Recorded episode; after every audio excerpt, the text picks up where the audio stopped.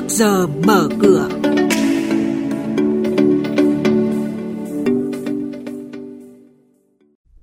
Trước giờ mở cửa ngày hôm nay, chúng tôi sẽ chuyển đến quý vị và các bạn những nội dung sau đây. Ngân hàng Nhà nước hạ tiếp lãi suất điều hành từ ngày hôm nay 25 tháng 5. Cảnh báo hiện tượng giả mạo, Sở giao dịch chứng khoán Thành phố Hồ Chí Minh mời gọi nhà đầu tư trên mạng xã hội. Quy hoạch điện 8 mở ra cơ hội cho nhóm cổ phiếu năng lượng tái tạo và sau đây sẽ là thông tin chi tiết. Thưa quý vị và các bạn, kể từ hôm nay, Ngân hàng Nhà nước tiếp tục giảm lãi suất điều hành. Đây cũng là lần thứ ba trong năm cơ quan này quyết định giảm lãi suất điều hành để góp phần hỗ trợ tăng trưởng kinh tế. Theo nhiều chuyên gia, động thái này sẽ phát tín hiệu quan trọng cho thị trường về xu hướng lãi suất trong thời gian tới. Ông Bùi Thành Trung, Phó Tổng Giám đốc Ngân hàng OCB cho biết. Thời gian vừa qua thì mặt bằng lãi suất của thị trường Việt Nam ở mức cũng khá là cao. Nhưng với các cái xu hướng vĩ mô ổn định dần của thị trường quốc tế cũng như là điều kiện của thị trường Việt Nam thì tôi ờ, nhìn nhận lãi suất của thị trường Việt Nam chắc chắn trong thời gian sắp tới sẽ giảm. Việc lãi suất tiếp tục hạ nhiệt được kỳ vọng sẽ là một trong những yếu tố tích cực đưa dòng tiền quay trở lại với phân khúc bất động sản, nhất là nhà đầu tư cá nhân.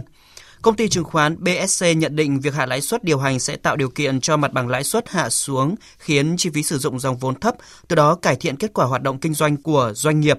Một số chuyên gia bất động sản khẳng định lãi suất hạ là tín hiệu tốt cho thị trường bất động sản, giải quyết được vấn đề về thanh khoản bởi trong thời gian qua, lãi suất tăng cao khiến tâm lý người mua e ngại xuống tiền.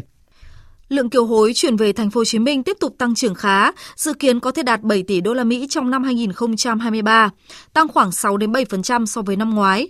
Để tiếp tục mở rộng và thu hút nguồn kiều hối, nhiều chuyên gia cho rằng thành phố Hồ Chí Minh cần tiếp tục cải thiện môi trường đầu tư để thu hút nguồn vốn đầu tư, nguồn kiều hối chuyển về để đầu tư phát triển sản xuất kinh doanh.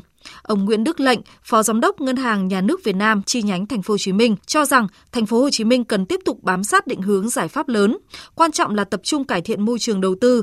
Đây cũng là giải pháp chiến lược cần thực hiện thường xuyên. Chúng ta tiếp tục kích thích cái lòng yêu nước, tiếp tục phát triển thành phố Hồ Chí Minh trở thành một cái thành phố văn minh hiện đại nghĩa tình. Người dân ờ, thành phố thì luôn tự hào một cái thành phố của mình. Tiếp tục khơi dậy cái lòng yêu nước, khuyến khích kiều bào ở nước ngoài cũng như là người Việt Nam đã và đang học tập lao động ở nước ngoài. Họ sẽ với bản chất của kiều hối, đó là tiền tích lũy, đó là thu nhập của kiều bào, họ tích lũy để gửi về cho tặng người thân.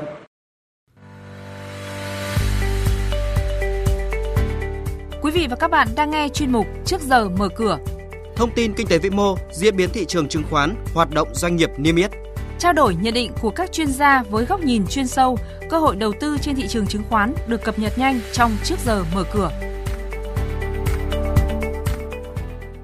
Thưa quý vị và các bạn, Sở giao dịch chứng khoán Thành phố Hồ Chí Minh cảnh báo trong thời gian gần đây một số đơn vị cá nhân cung cấp dịch vụ đầu tư tài chính chứng khoán đã sử dụng logo và tên viết tắt của sở để mời gọi nhà đầu tư trong các hội nhóm trên các trang mạng xã hội. Theo đó, Sở giao dịch chứng khoán Thành phố Hồ Chí Minh khẳng định các trang thông tin này là giả mạo.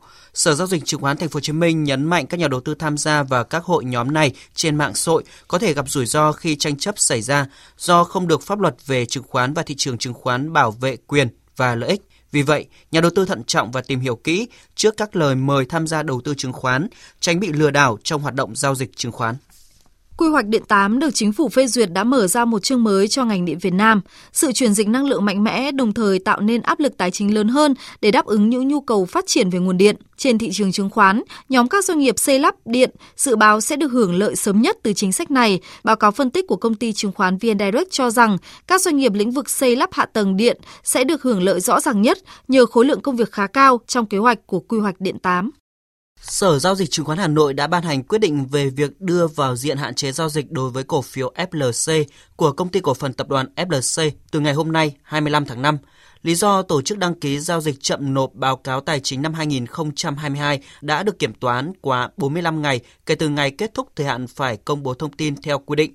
Đồng thời, cổ phiếu FLC vẫn đang bị đình chỉ giao dịch theo quyết định ngày 24 tháng 2 năm 2023 của Sở Giao dịch Chứng khoán Hà Nội – Do đó, cổ phiếu FLC vẫn tiếp tục bị đình chỉ giao dịch.